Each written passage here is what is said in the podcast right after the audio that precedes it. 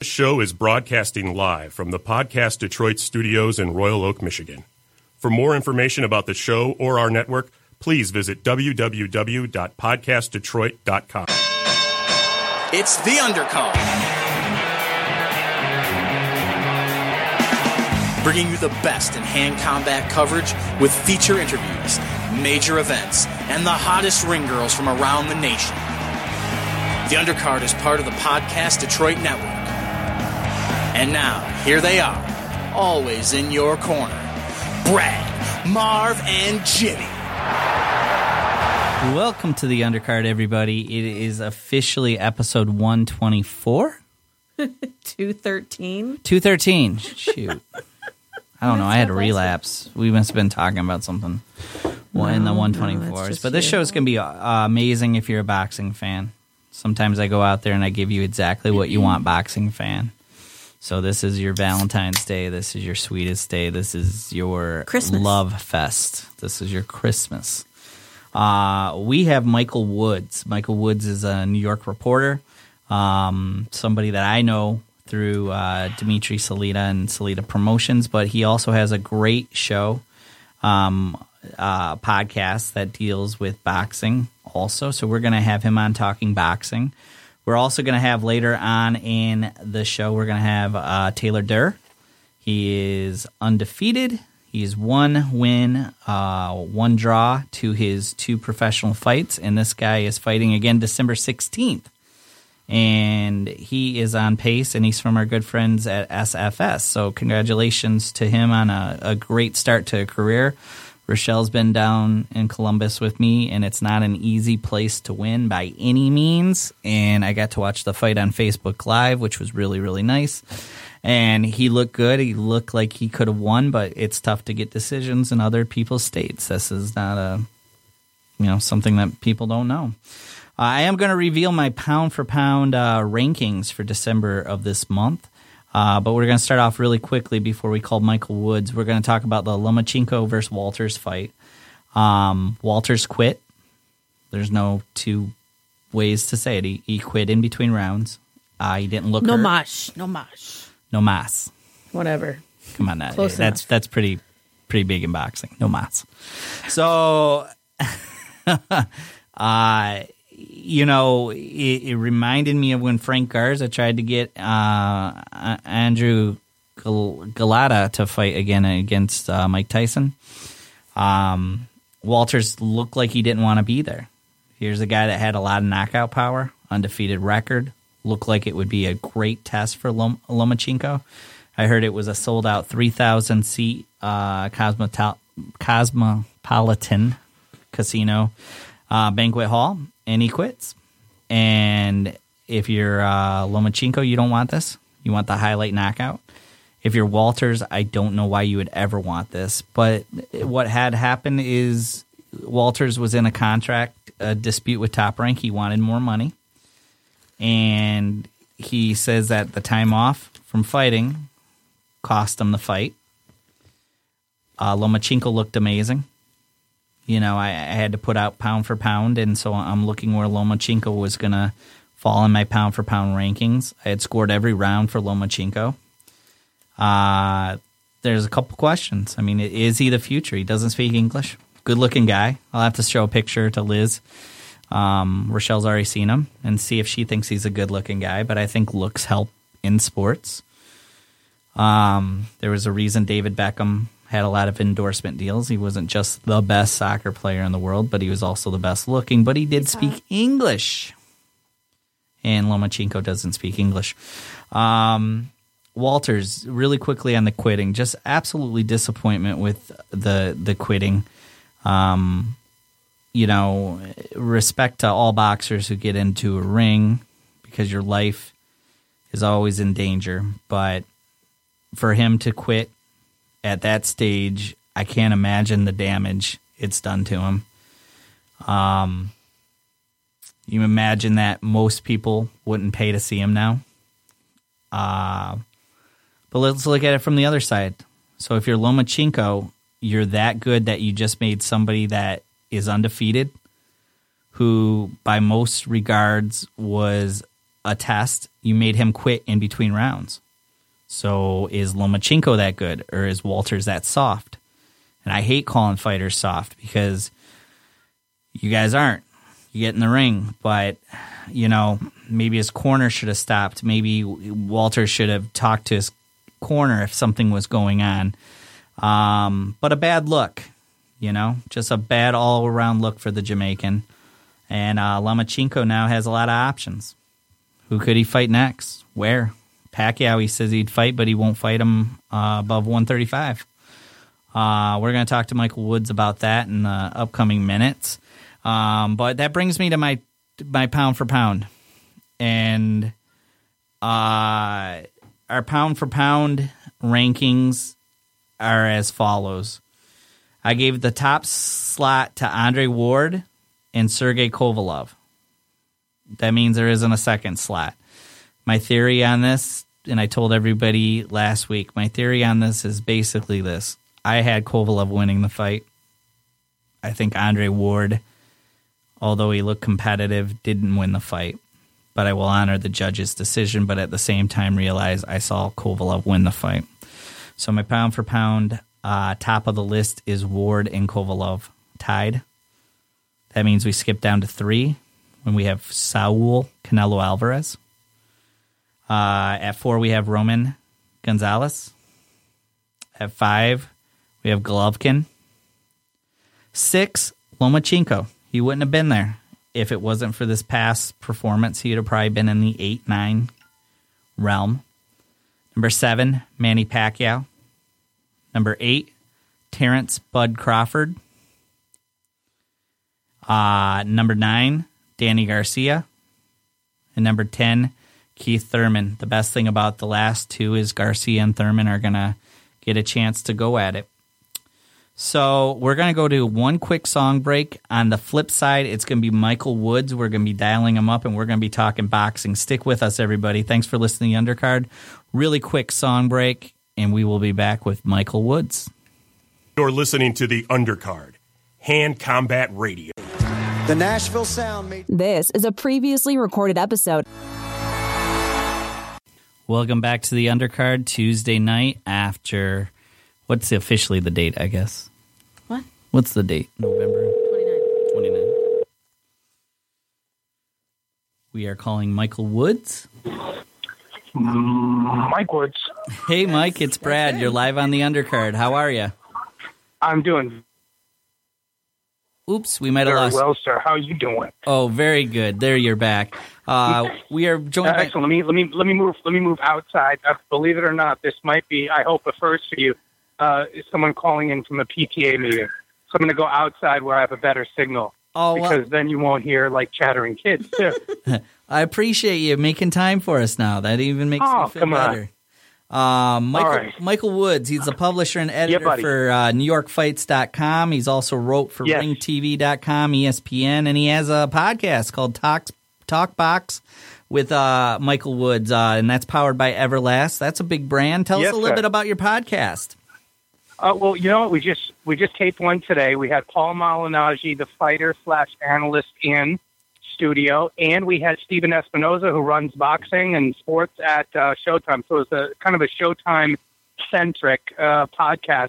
We taped probably, geez, probably an hour with Paulie, and then we probably did forty minutes with Espinoza, and we'll chop that up into uh, two episodes probably one drops uh, tomorrow morning and then one the following Wednesday. But who knows? Maybe one will drop like Friday too. So yeah, it, it's going well. I've been doing it since uh, June.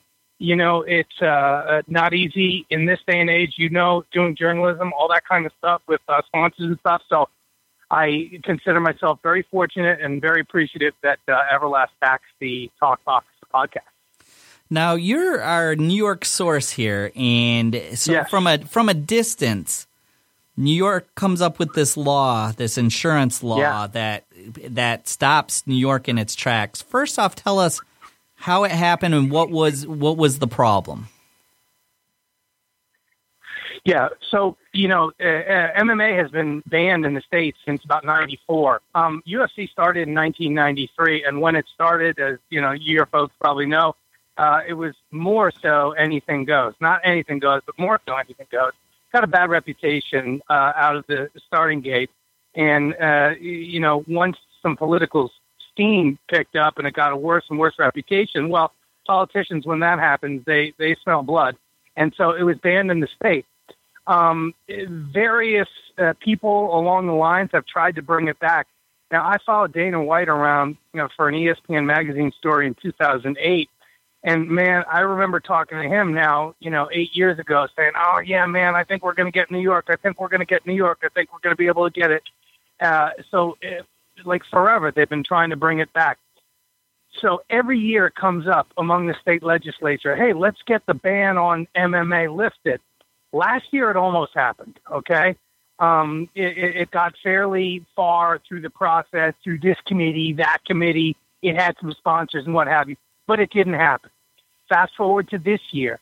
And by the way, they've been lobbying the hell out of it for many, many moons, spending, I dare say, uh, hundreds of thousands of dollars, getting in front of the right people, trying to convince them, hey, this is actually going to be a beneficial boon for uh, revenue speaking for the state. So you guys really should allow it here.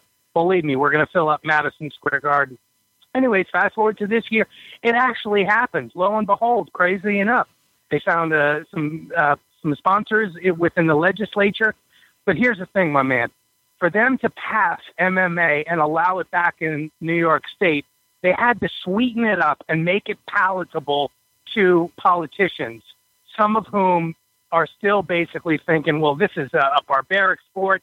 They show me videos of people mounting each other and smashing each other's faces to bits, blood everywhere. I don't want this here. What they had to do was uh, make some legislation to make it palatable to those people who are going to say, no way, not in my district, not in my state. What they did was they basically uh, put in language that beefed up the insurance uh, uh, policies for any combat sports people. Uh, that means fighting uh, in boxing or MMA within New York. What that did was it made it so it's palatable when it passed for UFC, a behemoth organization, to have their events here, and basically they can bring their own insurance from out of state, right? I don't know who their insur- if their insurer is the same for every event, but AIG happened to be the one uh, that uh, they used to insure the past event that took place at Madison Square Garden, uh, which was very splashy and well received within the state. But here's the problem: while they gave the go ahead, my friend, to having MMA within the state with this beefed up uh, health insurance legislation, uh, a policy which, by the way, cost them, I think, $43,000. Uh, think of that in terms of a boxing guy who's going to run a small club show at BB King's. Yep. Okay? If it's going to cost something like $1,600 per fighting participant in the show, uh, do the math. You know you're not making oodles of money. Hell, you might not be making any money on one of these club shows that's featuring someone who isn't a, yet a superstar. So it made it uh, basically undoable for some of these guys, people like Lou DiBella, Joe DeGuardia, Dimitri Salita, who run shows within New York State. It made it untenable for them to uh, run a show, a small club show within New York State. So that's kind of a, a, a long story. I could shorten it or, or lengthen it if you want.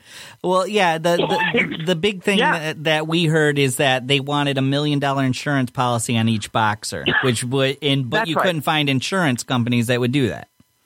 That's right. Here's where it stands right now, my friend. They are going to run a show, a big show, portions of which which are going to run on Showtime January 14th from the Barclays Center. There will be an insurance policy for that. How that's going to come together? Well, the people at Barclays Center and the promoter, Floyd Mayweather, is a promoter along with Lou DiBella. They're going to make that happen. But as of right now, there is no accepted policy in which uh, any promoter, whether it be someone running a club show at uh, BB King's in New York City or one of these shows at Barclays Center, there is no accepted policy that the state has come up with and said, this is acceptable to us. Here's what it's going to cost. We believe that this is cost effective for you, the promoter, and this satisfies our requirement too. What we get when we ask, where is that policy, which we've been promised, we get this answer. It's within a committee. It's within the finance committee. We're working on it on a daily basis. Basically, we're working on it diligently to make it happen. The health and wellness and safety of the fighters is our first and uh, first and last desire. We're attending to that. It's happening. Well, my friend, months and months and months have passed. The last show, the last show, boxing show within New York occurred in August.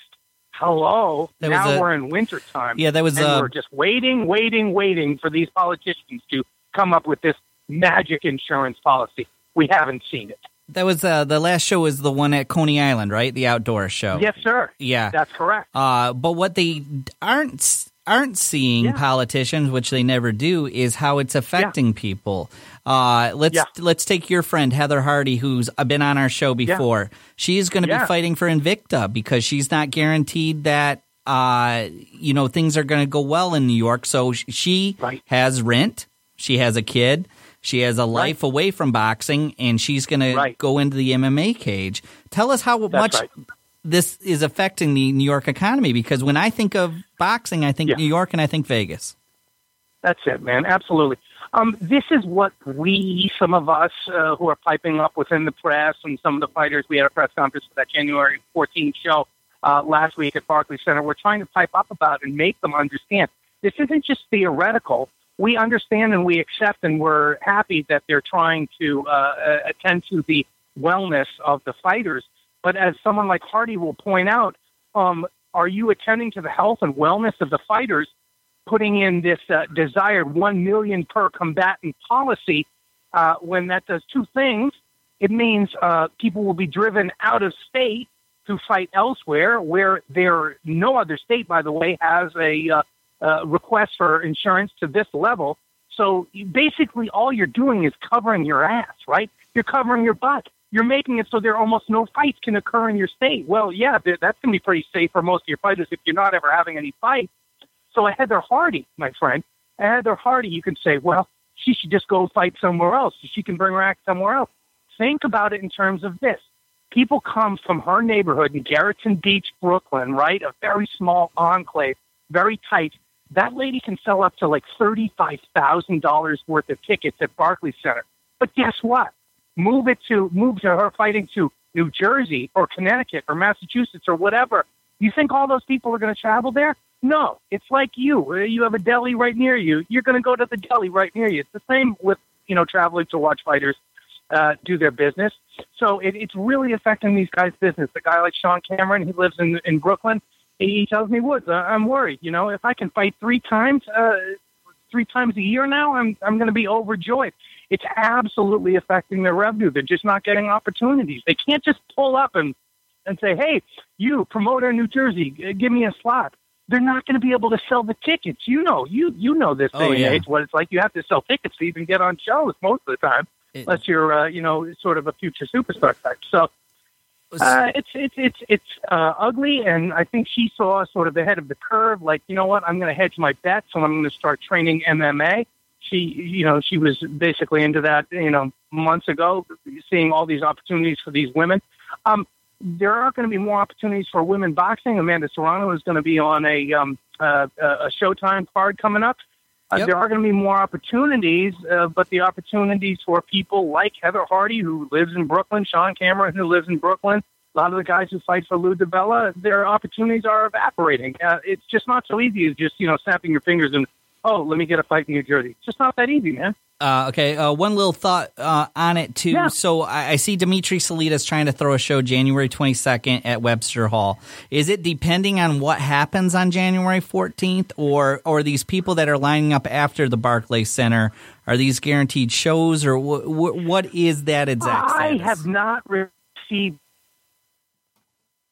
word that there's been any guarantee, even off the record guarantee, that an insurance policy has been located and will be palatable to some of these smaller promoters. Okay, so what I'm going to do is I'm going to get basically right on the phone with some people, check into this, and uh, and and see about it. But as of right now, I have not heard. I don't know under what auspices sort of he's operating under, what he basically knows. If he's been talked, uh, if he's talked to the powers that be in Albany or what have you. I, I know this. When I was at Barclays Center um, last week, I talked to uh, Brett Yormark, who runs the the Barclays Center, and he said, "I'll be honest with you, I've been kind of like exerting power, sort of behind the scenes and what have you. I'm going to be more active now myself. I'm going to go and lobby myself. So more people are stepping it up. More people are getting more serious about it. So it's quite possible that Salita has received assurances from people within the quarters of power that, yeah, this is going to be um, all smoothed out in, time for January. And by the way, let me just quickly say, I haven't understood this. I haven't understood why uh, UFC has had this open runway to do their business, to have these shows in New York, um, to have their re-debut essentially.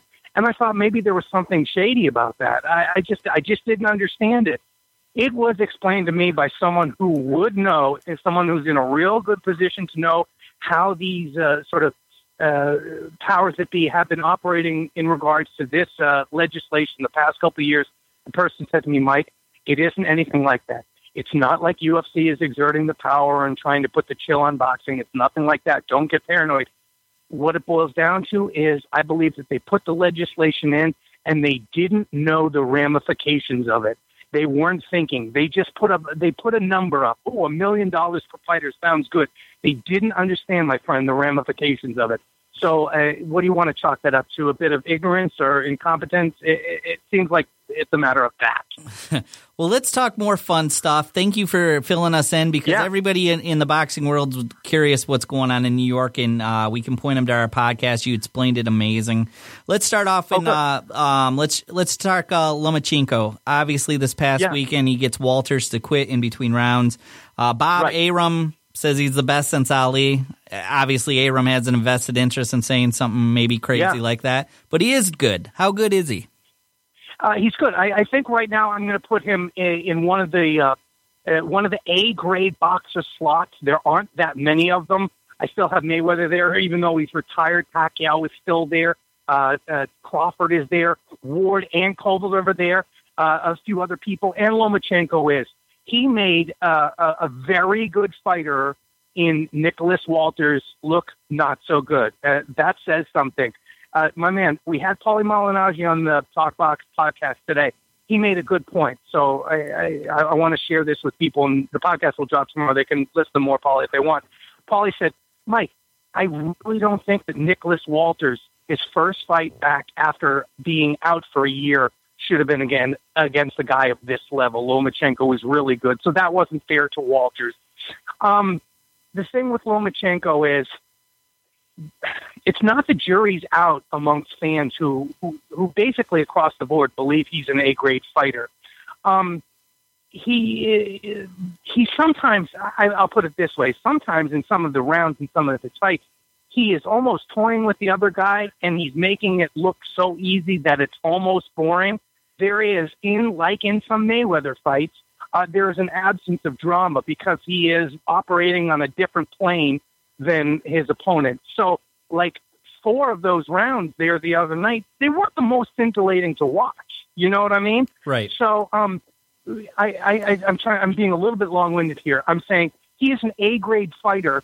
As of right now, he isn't the type of A-grade fighter that is really going to like excite the masses and bring them in en masse, uh, a la Mike Tyson or something like that. But he's an A-grade pugilist.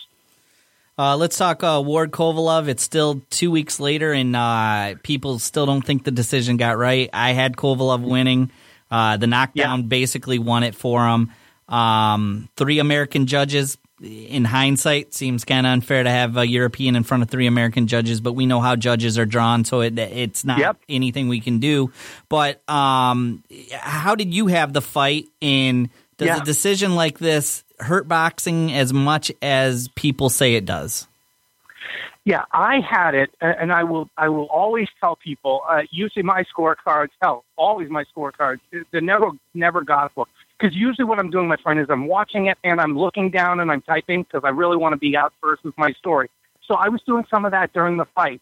Uh, uh, uh, but you could tell, you can always tell what I'm what I'm thinking as I'm watching the fight. I'm I'm tweeting the fight, and after six rounds, I said, you know what? I can see it four two. I can see it for Kovalev up four two. And then in the second round of the fight, I was getting what a lot of rounds. To me, the momentum uh, was clearly in his favor. You could tell by his body language that he really got a sense of what Kovalev could and couldn't do, and he sort of took over the second half of the fight. So at the end of the fight, I said I could see it a one point advantage for Kovalev, a one point advantage for Ward, or frankly, I can see it draw.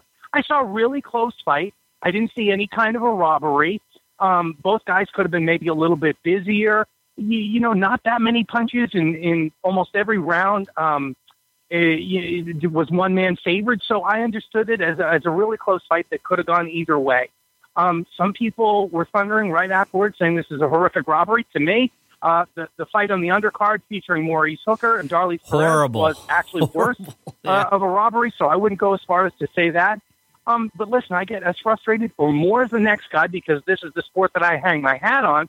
And uh, we have this all the time. We have, at best, controversial decision, decisions.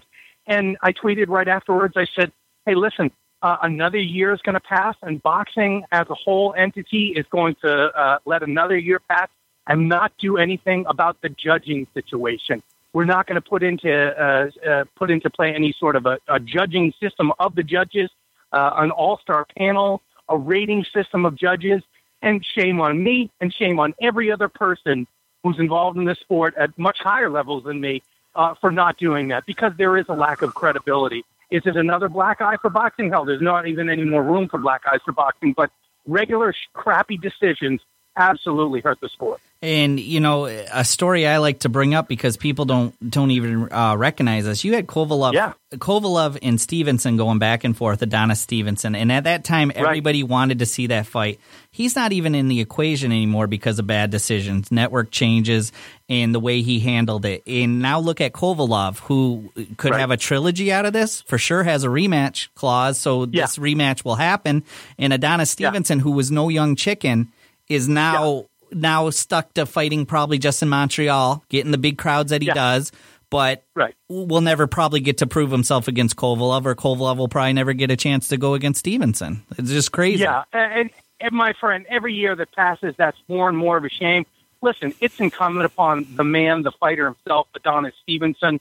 Uh, he is a man who has his own free will. You can say, oh, well, his promoter doesn't want to let him do that.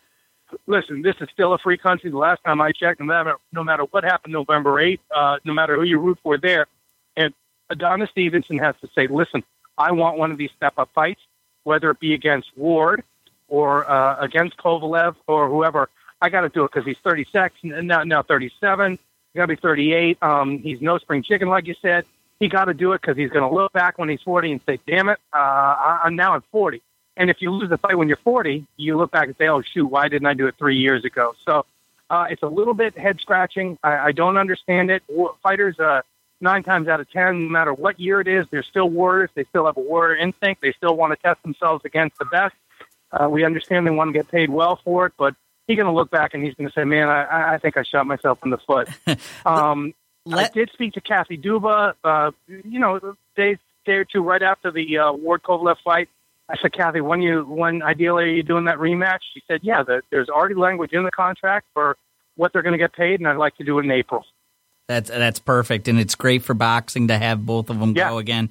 Uh, really quickly, talking about age, and I- I'll let you go back to the PTA meeting. We want to thank uh, we want to thank uh, really quickly uh, Michael Woods, uh, and we'll give you all his bio information when we close with him really quick. But uh, if we're Yeah. if we're talking age, we got to talk Hopkins. Hopkins' Yeah. farewell fight was uh, is coming up December seventeenth versus Joe Smith Jr. Here's sir. here's my angle on the fight. Yeah, You take a year away from fighting, it affects every fighter. You take two years away from fighting because Yeah. that's when the last time he fought, which was when he looked bad against Kovalev. That's Yeah. that's night and day. He's in his fifties though, so two years Yeah. probably seems like twenty. What what are we Yeah. even going to see here in this Hopkins uh, fight? And Joe Smith Jr. I don't care if if if Yeah. you're playing odds or anything, he has to have a shot. Yeah.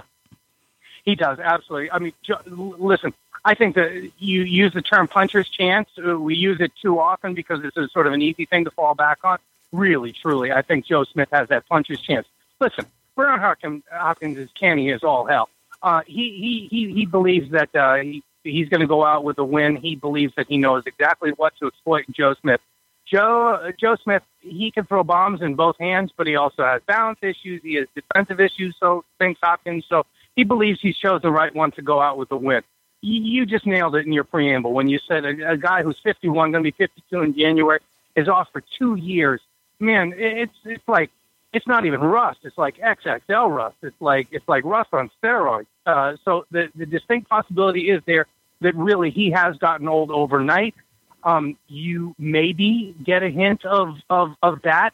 I haven't spoken to uh, any of the guys involved, but I just got the word uh, through my source who uh, hits the gyms that Hopkins has a new trainer. It's John David Jackson.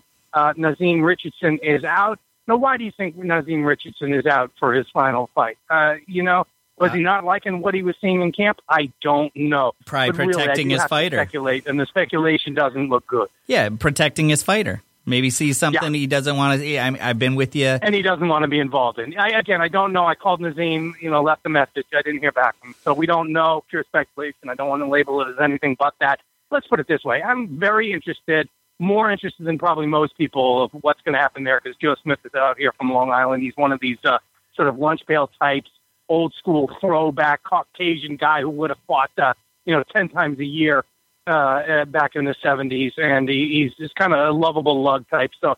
Looking forward to seeing what happens December 17th. All right. Anybody that's not familiar with Michael Wood's work, I've uh, been in this business eight years, follow him. Follow him on New York Fights, nyfights.com.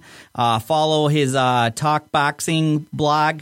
Uh, he's going to have one tomorrow. Where where can they find Talk Box? Uh, My man, you go you go to you go to iTunes, you go to Stitcher, you can find it on Android. The hashtag is TalkBox. Easy way to do it is follow me on Twitter at Woodsy1069.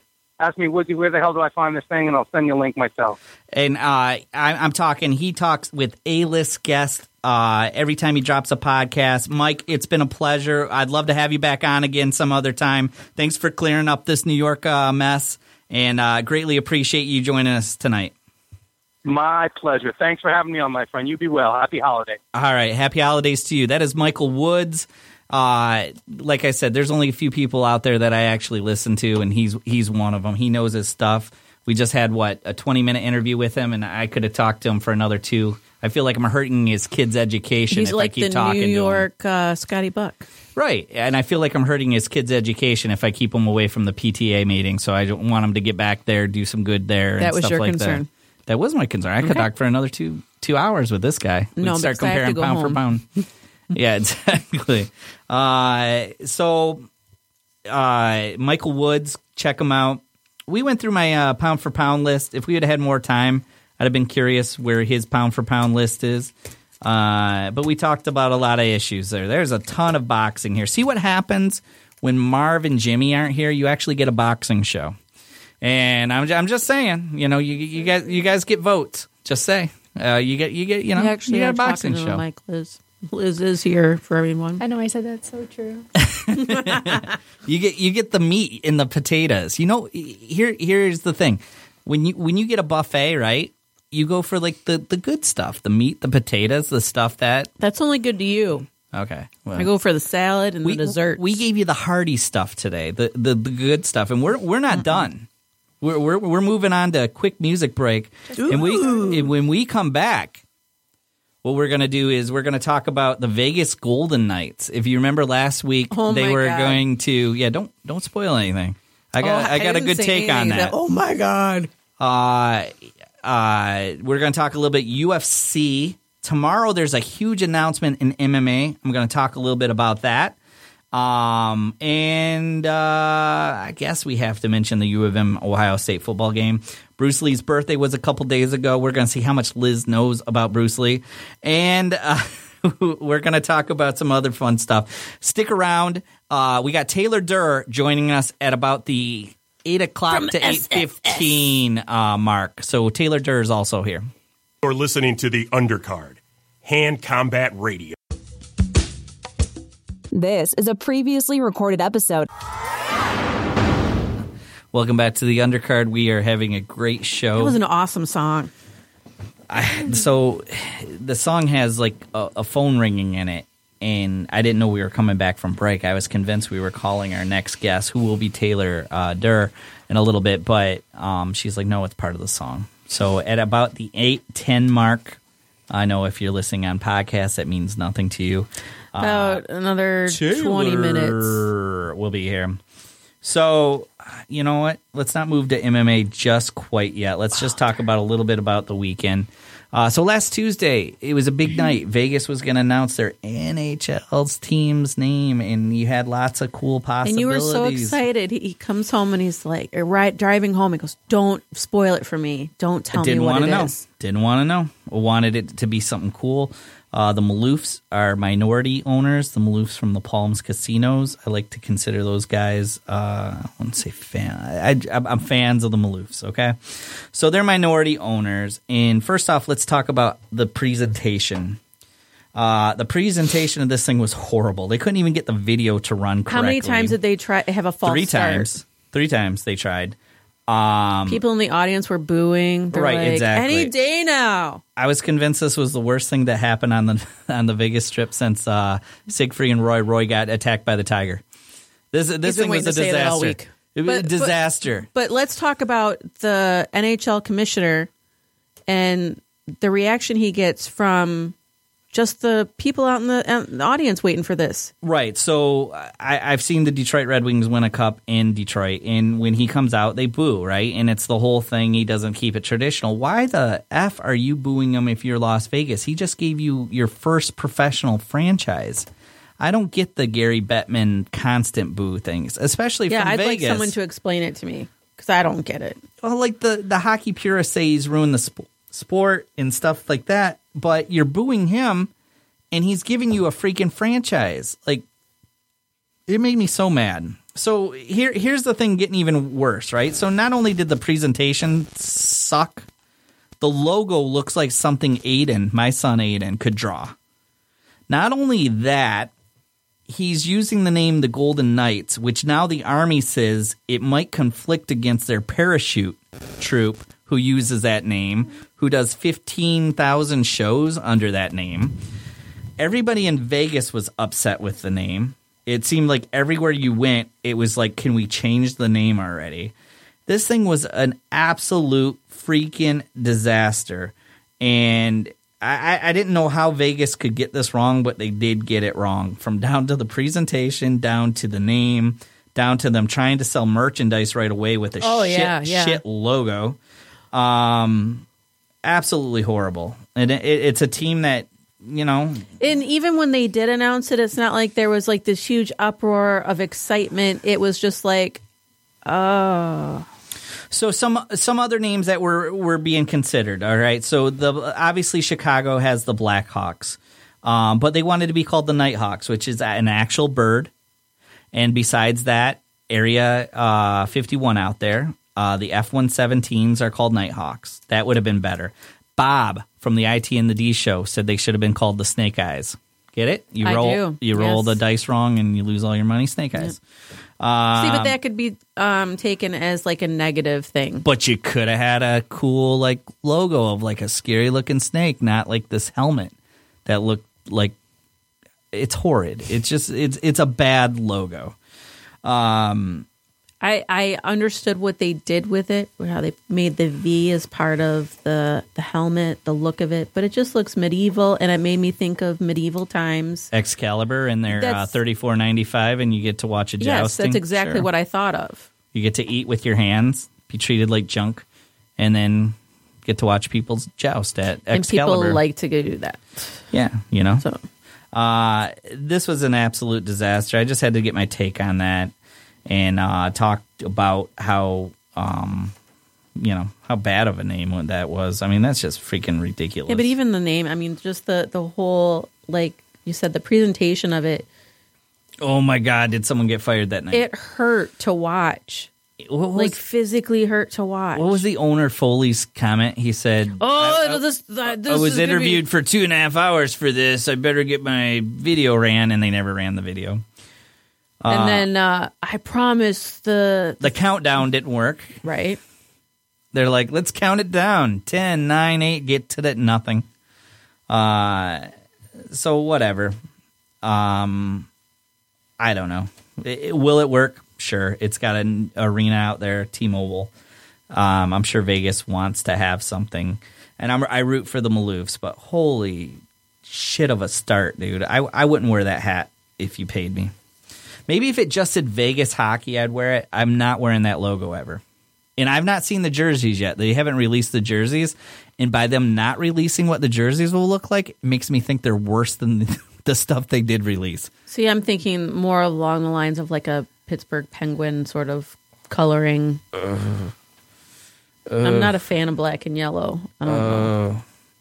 And I know he wanted to use his army background, the Golden Knights and everything like that, but um, because he's a proud army veteran. But what a terrible job.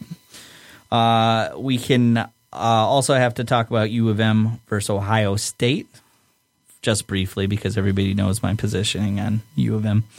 Um, no excuses. We were beat. Uh, I have to say that game hurt worse than any game I can remember in U of M history. It put you in the worst shit mood for the rest of the day. yeah, but you know what? It was an accepting shit mood. I wasn't blaming people. Um, we we lost it. Yeah, because there was poor interceptions and We lost it. We lost. You know. Um, the worst thing about losing in college football, and I've known this since my college days, is you got to wait 364 freaking days to try to right that ship. Um, but another radio station uh, was talking earlier about Jim Harbaugh and how he acts immature, how he how he was questioning the refs. Mind you, he's being fined. Right, but mind you, $10,000. mind you, that's how I want my coach to act. My whole life, I wanted somebody to be like that. I hate the people that are PC and they're like, "Well, we lost to a better team, this and that." I want him to I say like a little stuff. decorum. Right, I want him to say the stuff that I feel deep down. Although I didn't feel the refs cost us the game, I, I thought there was a million different reasons why U of M lost the game. Um, but you know, it's unfortunate because we had such a good team, uh, U of M this year. Uh, but whatever. We move on, and Ohio State doesn't even get to play in the championship game because they lost to Penn State. So they're sitting around waiting this week to get into the playoffs. Uh, meanwhile, Jim Harbaugh has to rebuild a little bit. With a lot of seniors on that team, so that's that's unfortunate. So I don't know. Something I found on the internet the other day. Uh, there's a whiskey advent calendar in which instead of getting chocolate, you get a shot of whiskey every You're day. not allowed to have it. I may want it. You're not allowed. Um, but everyone drink whiskey. but everyone cheats on the advent calendars. Like you, you, you forget a couple days and then you got to catch up. Nope. Like you know, all of a sudden it's December seventh and you realize you did the first, but then you've not done up to December seventh, so then you got to catch up. I think that would be a fun one to catch up on. You know, like you know, six Nope. shots of whiskey. Uh, but there's a whiskey advent calendar, and I thought immediately about Marv about it. I was like, who do I know that says he likes whiskey? I've not seen Marv ever drink whiskey, but he says he likes whiskey.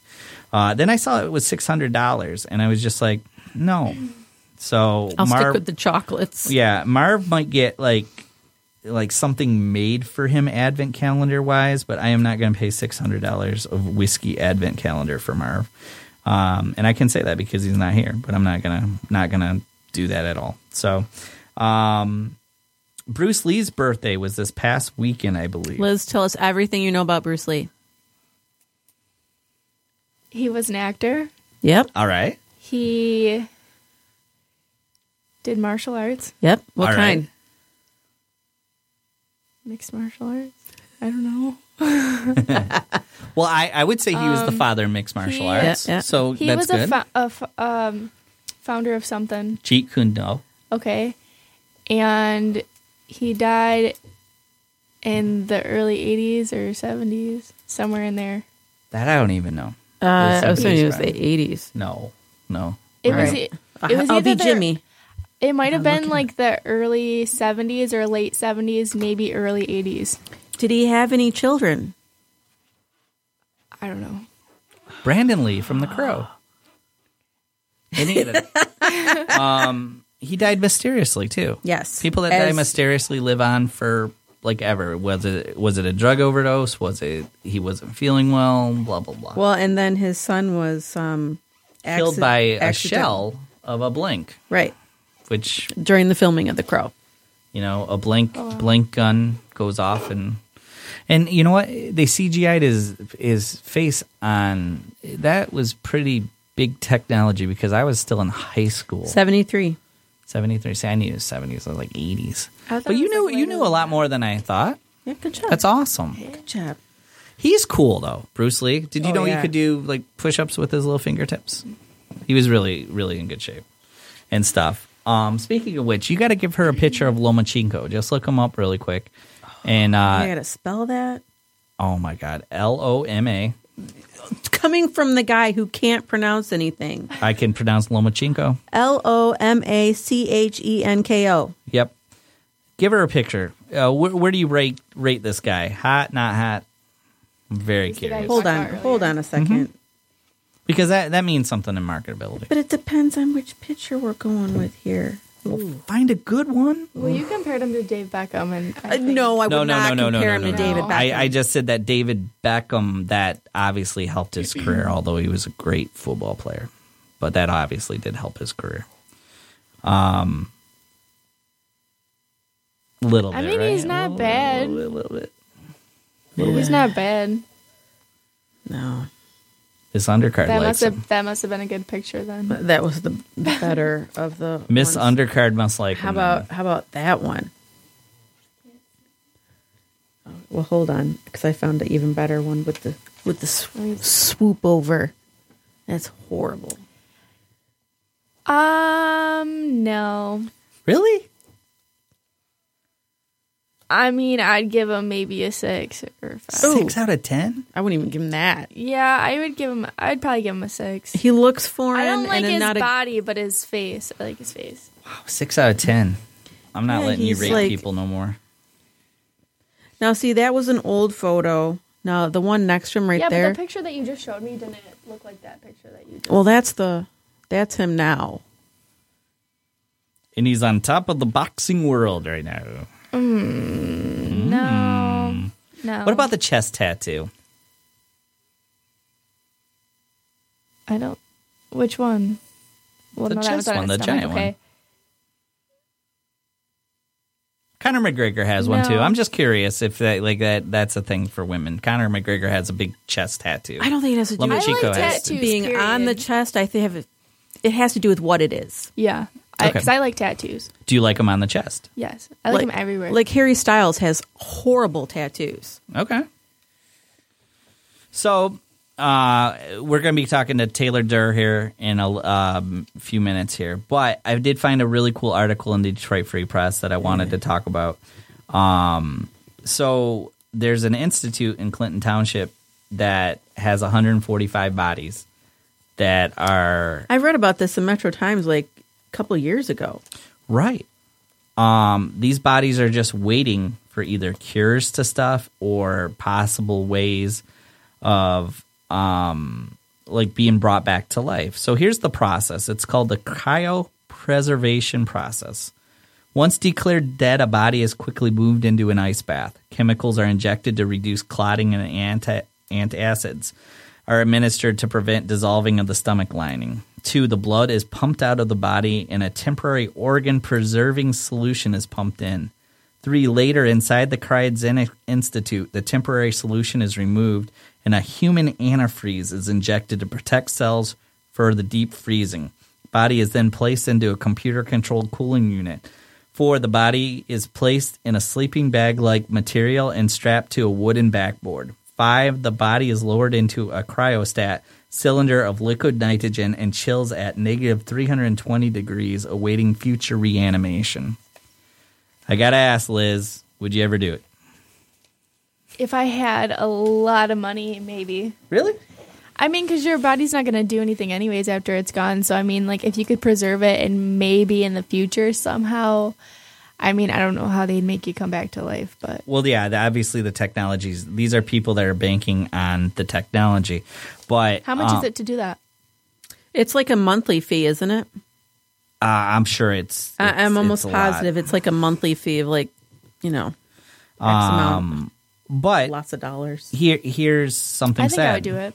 uh, a 14 year old British girl who died last month um, is now stored in one of the facilities.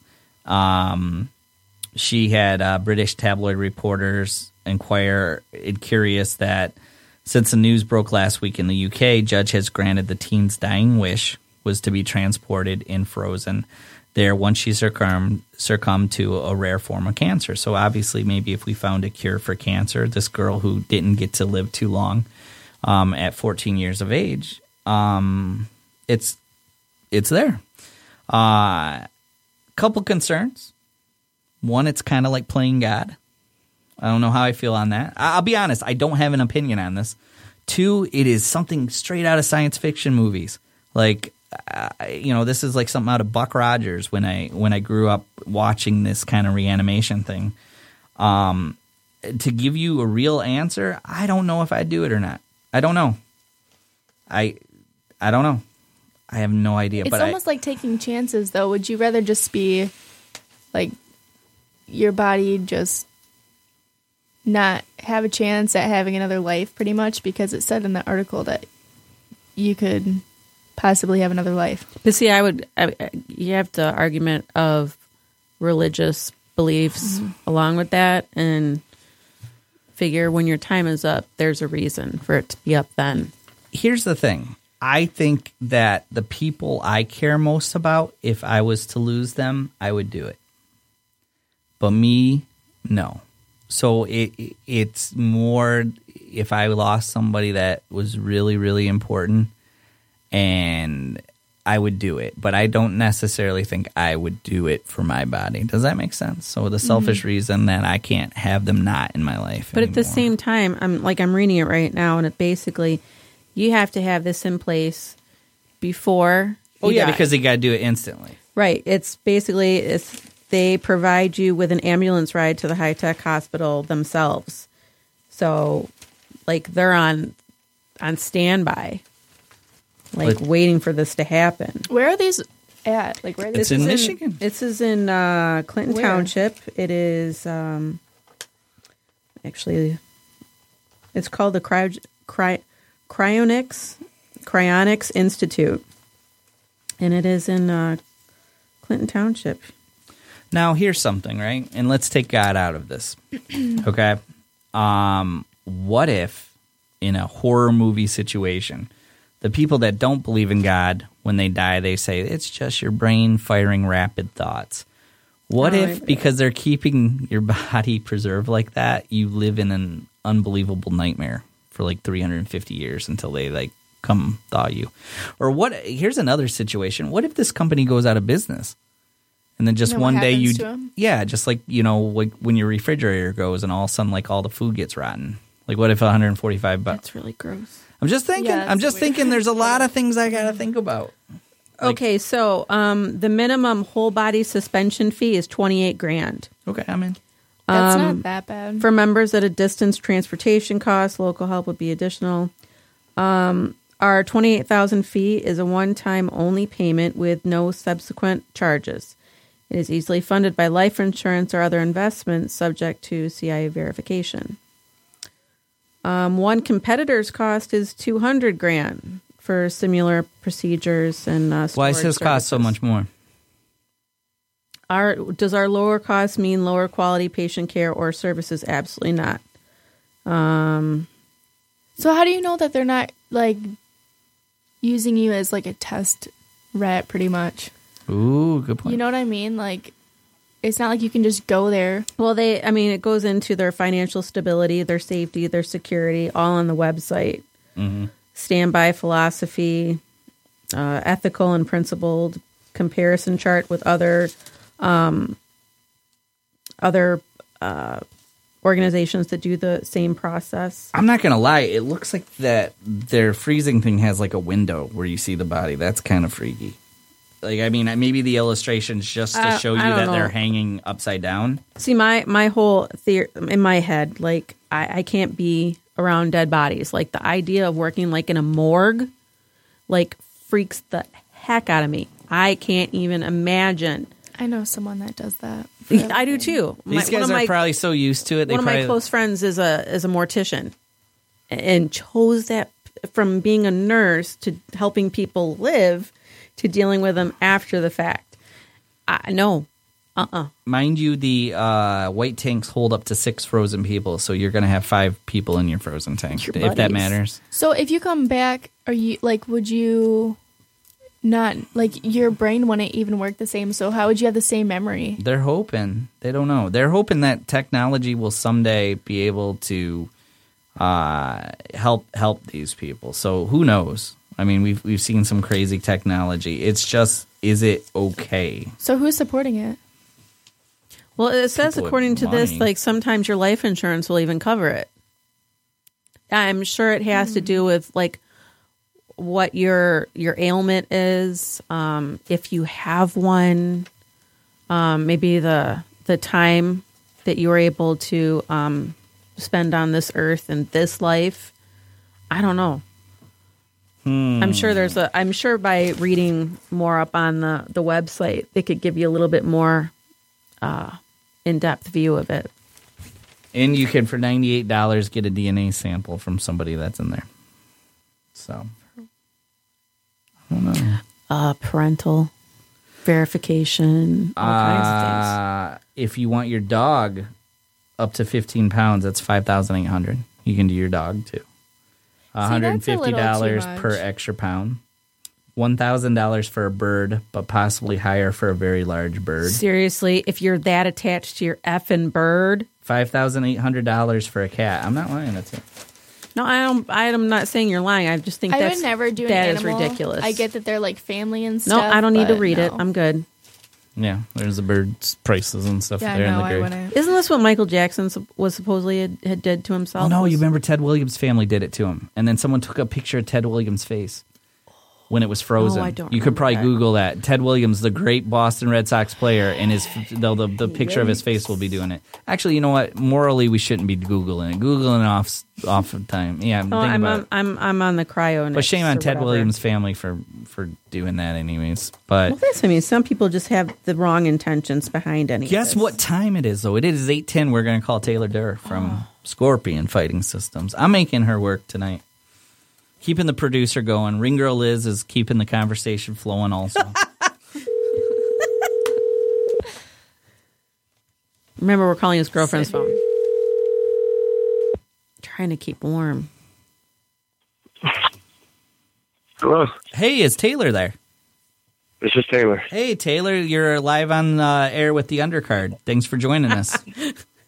Hey, what's up, man? What, who am I speaking with? this is Brad from the undercard. How are you Brad, today? what's up, man? Oh, How's not, it going? not too much. You're joined by uh, Liz, and uh, Rochelle's joining me too. So let's uh, get some background information uh, out there to our fans. Uh, this is Taylor Durr. He's fighting out a Scorpion fighting. Durr. Durr. Sorry, I'm saying the name He wrong. always says the name's wrong. It's okay. Hey, it's a, it's a com- it's a common mistake. Durr. But what is what is your your full name that you go by? It's Uh, Taylor. Taylor, the the machine gun Durr. There you go. Durr. I can get Du- it now. Did I do it right? Durr. No, no. Durr. Doer. Doer. Doer. Yeah. He's a doer, not a don'ter. All right. I. I got it. All right. Well, let's let's talk a little bit about your background. Uh, uh, how did you get involved in boxing? Um, you talked about it in the ring that this was a dream of yours to get in the ring and, and, and be a professional. This is the Detroit fight that was a couple weeks ago. Tell us Yes, yeah. tell us about this dream. How did it come about? Yeah, because hasn't it been like Yeah. so many years before you were actually able to get in there? Yeah, well, what happened? Um, I, I started when I was ten. Um, I actually I was boxing in the gym. I'm from Royal Oak originally. I was boxing in the gym um, in West Bloomfield. It was the only place that I could find. Um, and my mom looked up a place. I said I wanted to start boxing. I was just getting into a lot of trouble in school. I'm the youngest of three boys, so you know I'd get picked on a lot at home, and I'd go and you know I always had a chip on my shoulder if people would pick on me at school. I'd get into fights, so my mom thought it would be a good idea to get me into boxing, and uh, basically what happened was she looked in the yellow pages because that was before we had uh, the internet really. Um, So she looked in the yellow pages and found uh, it was called Al Irish's Intensity, and Al Loneker is his real name, but he was a 13 and 0 pro as a cruiserweight, ironically enough. And I went down there and I uh, I trained uh, and I fell in love with it, and I um, I did that for five years, and uh, my amateur record was 32 and one. Uh, I was a 2012 um, diamond and silver glove winner in my weight class. It's actually funny. My first fight, I weighed 75 pounds. I was actually just a scrawny little kid, but uh, I loved boxing, and um, I got into it. And you know, it was it was uh, my dream to become a pro. I was actually trained by um, the late Bill Miller. Uh, I don't know if you guys have ever heard of Bill Miller, but he Oh, yeah. trained Tommy Hearns. Tommy Hearns as an amateur. He trained Emmanuel Stewart as an amateur. Um, he was he's pretty much boxing royalty. He trained James Toney for a long time, but he trained me. Uh, he trained Bronco McCarter as well. He trained me and another guy from my gym because my my trainer was getting a little too busy with uh, you know his other um, endeavors, uh, what have you. Um, so he would he would bring Bill in, and Bill would work with us. And uh, you know when I was young. I was just obsessed with boxing. I could actually name every heavyweight champion in order from the time they wore gloves. So Bill was really intrigued by that and my love for the sport, and he uh, he actually took a lot of time out and spent a lot of time with me, and you know it really shows. But um, you know when I was 15, I got I got uh, they wanted me to start training six days a week. You know they wanted me to start doing a lot of stuff. They wanted me to start going out to Colorado Springs at the uh, Olympic the Olympic facility out there, and I just you know, I just I just got to high school. You know, I was more interested in, you know, doing uh, doing stupid stuff, chasing girls, and I just didn't. I kind of lost time for the sport, um, so to speak. And uh, so basically, that I started getting into a lot of trouble when I was 15. Um, I, uh, you know, I got, you know, um, sent to a couple placement facilities when I was a teenager, and then, um, you know, I kind of got my shit back together when I was like 19 or so, and I, I had a daughter. I have a daughter now. She's six, and um, you know, I got my stuff back together, and you know, I thought I was living in Ann Arbor at the time, and I was just working full time, so I never really got back into it. But if you fast forward to when I met James, um, I actually have a buddy named Russ Dobson who trains at SFS, and he asked if I could help him with his striking because he knew I was a good boxer, and uh, I, they brought me in, and you know, I, I met James, and you know, I just kind of fell in love with it all over again, you know. And this is this is uh, just just almost two years ago, and um, basically what happened is I took a fight uh, with Grant. His name's Grant Cashman. I don't know if you guys know of him. Uh, it was his debut. I took the fight on like two days' notice. Um, and I, I, had, I had never trained grappling in my life. It was an MMA fight. Uh, but you know, they thought my boxing was good enough to get me by, and I, uh, I ended up hurting Grant really bad. But if you guys know anything about him, he's got a, uh, an iron chin, so he uh, he wouldn't go down, and um, I gassed out because I was, like I said, I was pretty much off the couch, and uh, you know, he got me into a mounted crucifix and just basically pummeled me um, for like a good five minutes, and. Uh, the ref had to stop it because I didn't know how to do anything. I didn't know how to shrimp. I didn't know how to bridge or anything like that in terms of grappling. But, um, you know, after that, like just this fire was lit inside me. And, uh, you know, I, I just started getting back into it. And, um, you know, I, I really, like this summer, some stuff happened out in the Detroit area. And, uh, you know, just, I was just unhappy with my life and, and working all the time. So I decided that I was going to quit my job and move in with James Gray and Christian Woodmansey out in Fowlerville and uh, train full time. So that's what I, I've been doing since August. And you know, I had my first fight what two weeks ago now, and uh, you know everything's been going pretty well. And you already you already had your second fight too, which I I, I give you props because we we've gone down to Columbus a lot to cover Mm-hmm. fights. It's not easy to win over the Ohio judges, and you got to draw against Yeah. a really tough fighter. Yeah. Uh, mutual respect. Yeah, if I could, say, if I could say anything, man, is that I, I felt my performance was was pretty shitty. You know, I shouldn't have taken the fight so soon. I had to cut down to 84, so I lost 18 pounds the day before, and uh, my cardio just I had a really bad adrenaline dump in that fight, and uh, I had to get through it, man. But I'm glad it was an exciting fight, you know. And your your record still though unblemished in the loss column. You you, you learned something, and you got a fight coming up December sixteenth for Carlos uh, Yep. Lalinas again. Um, Yep. I think you're an exciting fighter. I've seen a lot of fighters. Uh, I, I covered it for Fight News that night, and you're with James Gray, and there's something about SFS. It's just it's like it's magical. But you guys, Tell him, tell him your your phrase. Oh, I- I, I say there's three certainties in life: death, taxes, and SFS wins. But uh, the, the the thing is that um, the, you guys all have heart. You guys all come uh, come ready to battle, whether it's boxing, whether it's MMA. I'm excited for you to be fighting against December 16th. And although yeah, man. And I got your autograph. Oh, you did. That was you. Okay. Yeah, it was me. Yeah. Awesome. Uh but yeah, I'm I'm super excited for this fight. Uh, do you think this pace is what you're going to keep up? Because how old are you? Because of you started a little late. How old are you Yeah, right I'm now? 26. I'm 26 now. So um, our Oh, goal still is young. to be on Showbox by 28 and get a world title by 29. So He's got goals. um, yeah, I just I, I mean I'm I'm going to try to be 10 and 0 by this time next year. Well- so um, it's a lot of work, but you know I, I think it can be done. Uh, we're being joined by Taylor Dewar right now. Um, I, now is MMA going to be on the back burner because it looks like you got a, a pretty bright future in boxing, or are you going to keep trying to be like John Chalback, going back and forth? uh, what, what are Um, you going to do? you know, I you know I'd rather just box. Uh, I might I might do a few jiu-jitsu competitions here and there, you know, but really, um, I you know honestly, man, I feel like I can help save the sport. You know, I don't. I'm not a point fighter. You know, a lot of people would like me to be a point fighter. I could very easily win with just the jab and, and kind of a boring fight, but you know, I'd rather mix it up. But I, I like to fight. I like to uh, put my will against my opponent's will and see who wins. You know, so um, you know, I feel like boxing lost that, and MMA has that. So I'm I'm going to try to bring that back.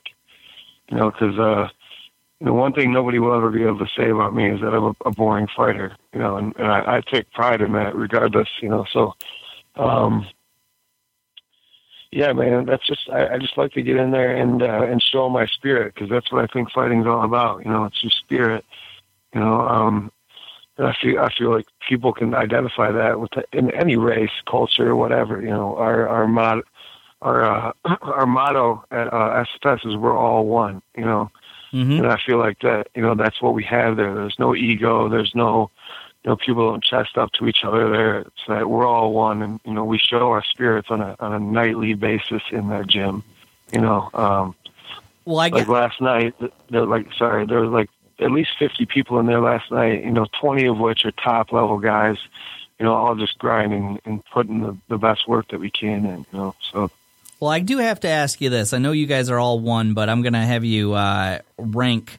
Where is your power in regards to uh, Josh Parisian and uh, how about John Chalbeck, who for Chalback's size, a lot of power. Where, where, Well, where's your power? yeah. Unfortunately for Chalbeck, I'm I'm the only other boxer, you know, so me and him have to work a lot and uh, you know, uh Chalbeck definitely is the hardest 155er I've ever been hit by. Um, but I would have to say that I'm the hardest puncher in the gym. Um, All right. you know, I you know, I me it's it's arguable with me and Parisian because he's my main sparring partner. Um, that guy is hits hard as hell, man. hilarious. We- yeah, he hits he hits really really hard, man. His leg kicks are. are uh, my first day at SFS, he actually kicked me in the leg. He he, he claims that he was nervous because I was so big or whatever, but but uh, you know I think that was just a cop out. You know, he just wanted to crack on my legs, and I got these I got I got chicken legs, you know, and he's he weighs you know 300 pounds when he's walking around, and he can kick, man. So he kicked me in the leg, and then he kicked me in the face once it was kind of a tap, but that was my introduction to SFS and MMA was when Parisian did that. But uh, but in terms of power, man, I, I have to say that I have the I have the hardest punches at SFS. Now it seemed to me, and I watched it through Facebook Live, a feed, but it seems to me like the Columbus crowd had mad respect for you. They could tell you were throwing Yeah. a lot of power, and your opponent was able to take it. I'm sure you're going to be Yeah. invited back down there to fight too. Is that is that what you want to do? As many opportunities, just keep fighting. Well, um, with the Columbus, uh, you know, we're gonna we're gonna start trying to pick our fights a little smarter. Um, I mean, we we severely underestimated Isaac Steele. We thought he was just an MMA guy. If you if you look him up, um, that Yeah, kid is actually chin, really a chin. yeah, he's he, yeah, he's very very tough. He's he's five and one as a pro MMA fighter. Um, so you know, if you watch his fights, he, he's just a grappler. That's what we thought. But um, you know, later we found out that he'd been training with you know some some of the top uh, boxing gyms down there, and they have really good boxing in Ohio. So. Um, you know, when he got in the ring, he started moving around, and I was like, "Oh shit, this kid knows how to box," you know. And uh, you know, it was just a, he, he just hit. You know, he had a lot of volume, and he uh, he was in he was in tremendous shape.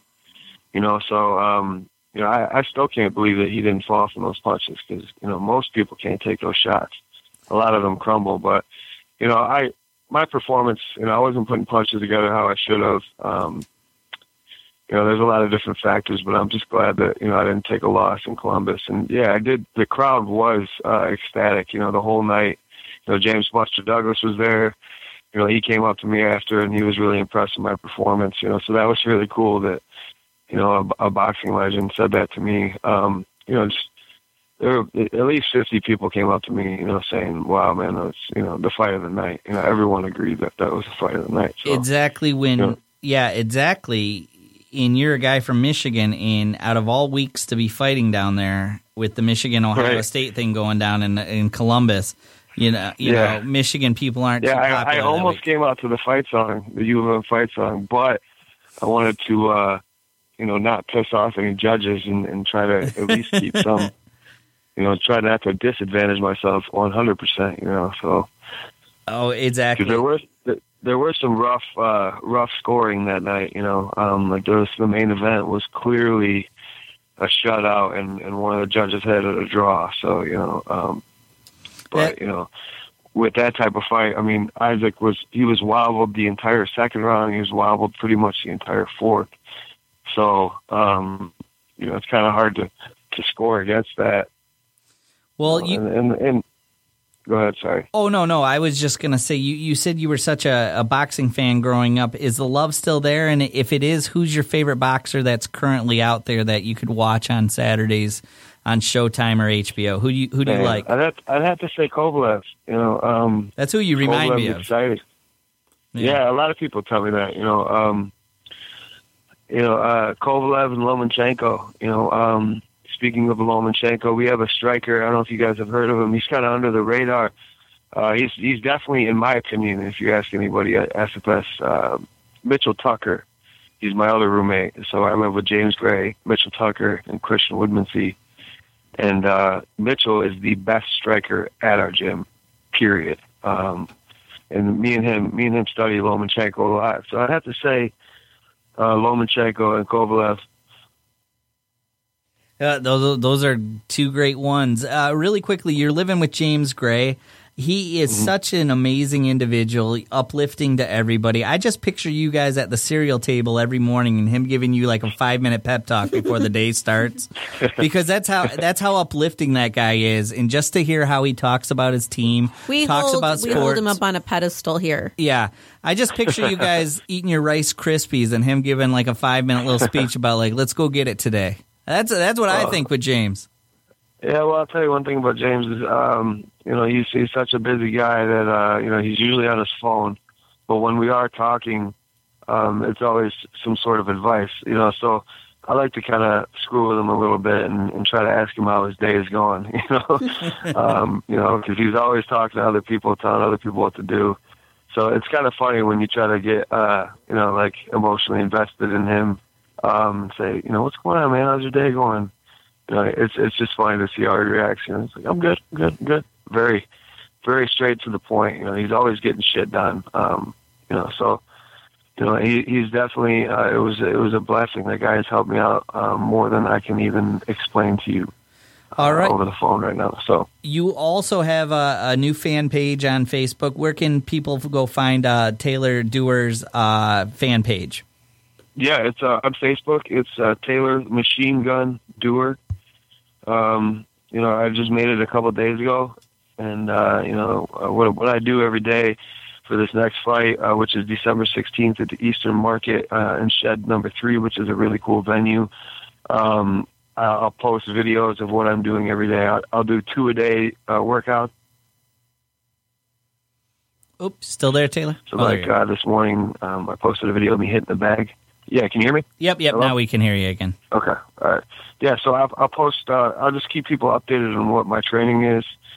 You know, not not any game plans or specifics like that, but you know, just uh, you know, yesterday we had a, we had a video of me me jumping rope. You know, shadow boxing. You know, um, just you know, so check it out. You know, I'm always I'm always on there trying to entertain as much as I can. You know. Well, we will definitely keep you uh, in mind for future interviews, and we'll be following your career. It's always fun to see somebody with talent uh, get get started. Uh, so everybody, come check them out. It's December sixteenth, Shed Three, Eastern Market. Uh, Mo Adams is also fighting on that card. It's a Carlos fight. So thank you so much for joining us and uh, telling us a Mm-hmm. Little bit about I yourself. promise a a uh, a knockout inside five minutes. All right, Hey, we're gonna hold you Yeah. to it. All right, very cool. Thank you so much, Taylor. Take care. Yeah. Thanks a lot, guys. Have a good night. You All too. right, Bye-bye. that is Taylor Dewar. Uh, definitely somebody that caught my eye the other night when I was writing for Fight News. Uh, good debut. He has the body of a boxer. I know that's He- yeah, he he's just like looks just like a boxer. looks like a boxer. So His muscles gonna a- pop. yeah, he's gonna have a, a good thing. We're gonna go to our last break. When we come back, uh, what do I got lined up for you? Oh, we got to go through some MMA news. So when we come back, we will talk MMA. This is a previously recorded episode. Welcome back to the undercard. We are having a great show. We covered a lot of boxing earlier. Uh, we already I, had that's un, unheard of. Taylor Dewar uh, was just joining us from machine SFS, gun. the machine gun, and then we had Michael Woods on earlier. Um, so there is some MMA news really quickly to get into. Um, so let's start off with this subject here really quick, um, because I, I think maybe uh, Liz would want to chime in to the to the next subject. Um, or I, I'd at least like her opinion. How about that? But there's supposed to be some big news introduced uh, tomorrow, and uh, George St. Pierre and others are going to make a mystery announcement. Now, here's the thing about mystery announcements. Uh, here's the thing about mystery announcements. If if you don't have an idea of what you can have a seat, Liz. We're going to talk uh, about some stuff that I wanted to ask you about too. Um, if you don't know what the mystery announcement is about, typically in the beginning, it's not going to be too good. But the thing is that MMA journalist um, received a surprise press release yesterday touting an industry defining announcement and conference call to take place Wednesday. Named in the release were current and former UFC fighters Cain uh, Velasquez, uh, George St. Pierre, uh, the Cowboy, TJ Dillashaw, uh, Tim Kennedy, as well as uh, Bellator CEO Bjorn Rebney. He's a former, um, but they have him listed as current. Uh, the thing is that they, they believe that they are going to either start their own league uh, or they are going to start what would be like a union. There have been rumors and grumblings and hints about an MMA or UFC fighter union for years. UFC fighters get a much smaller share of revenue. Of that revenue, they generate than their counterparts in other sports and are subject to all sorts of conditions dictated by their contracts with WME IMG. Here is how an expert in sports contracts described the contract of UFC fighter Eddie Alvarez. When you look at who's getting the money at the end of the day, it's Zuffa, disproportionately Zuffa, and disproportionately not the fighter. Northwestern University labor law professor. Um, he says he called the UFC contract the worst he's seen in sports and in the entertainment field. Uh, but anyways, there's going to be an announcement. We can only speculate that it's probably going to be a union or maybe it might be a fight league. Um, Bjorn is a guy that I've had a lot of one-on-one interviews with. Um, I covered a lot of Bellator events. I'm excited he's around. I was wondering what he was doing since he got let go from a company that he started. Um, but I'm uh, excited that Bjorn's going to be back. Now, um, also in MMA news, and I wanted Liz's take on this because Liz, I would say you're a casual MMA fan, right? I mean, you're not huge into it. But these new UFC owners are looking at ways to make more revenue. Right off the bat, they're looking for ways. And the number one way that they know how to is to sell their broadcasting rights to networks. But here's what the networks want to do the networks want to uh, then do their own productions. And the first thing they're looking to do is remove what they call the hype masters. The hype masters being uh, the two announcers. Um, so that would be typically before I even get into names. When you watch UFC, Liz, do you like the announcers? Do you like how they yell and they're like, "Oh my god!" Yeah, they get the crowd. Right. hype. Yeah. Jim Rogan. Oh my god, did you just see that? Um so would you would you like that consistency to keep going? Yes. That's what I'm saying. Okay, so really quickly. They are looking to go to like an NFL format in which different networks would have their different announcers.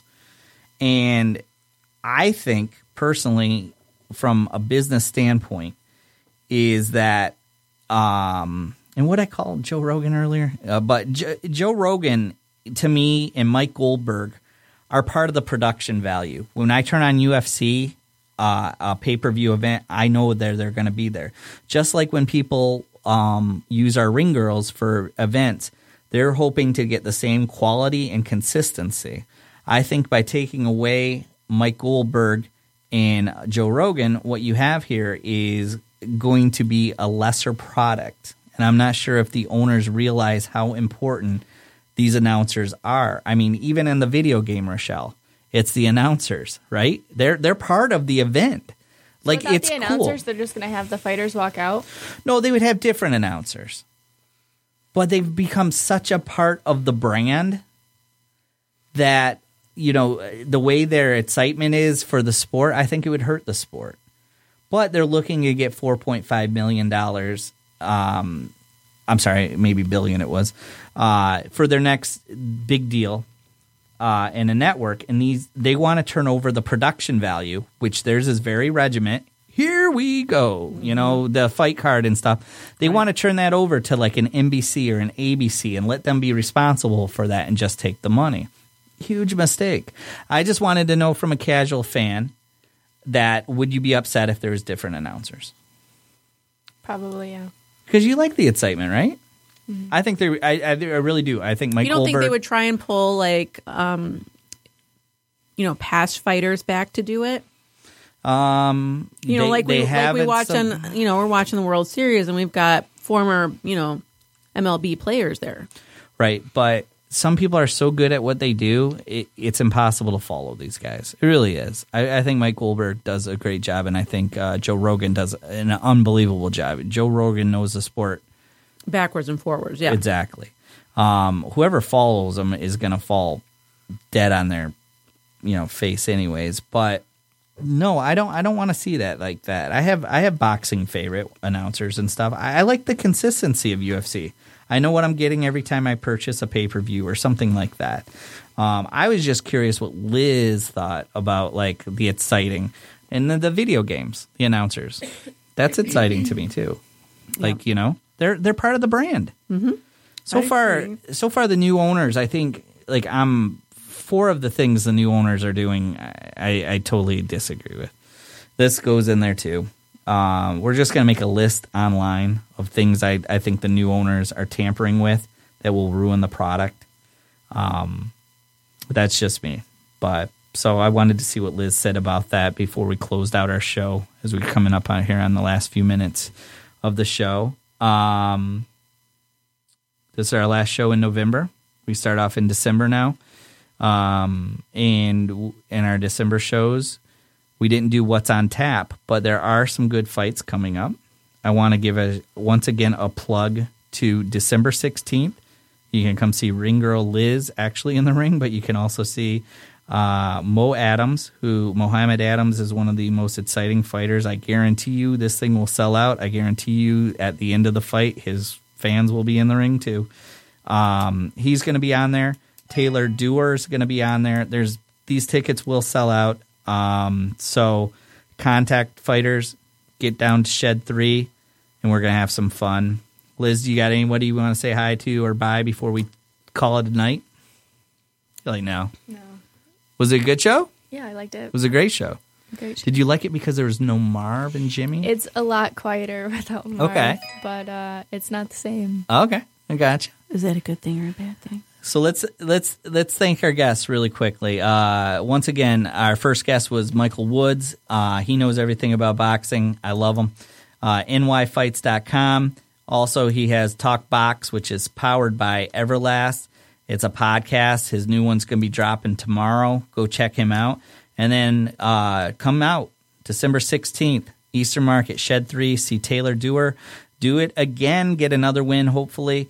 And uh, like I said, people are looking for people the the big typical fighters that you know everybody said that boxing's become a smaller sport, smaller fighters. There is no heavyweight division, there is no cruiserweight division, there is no not. I tell you what, this this is a big fighter. So come see him. All right, everybody. We will see everybody in a week. Take care.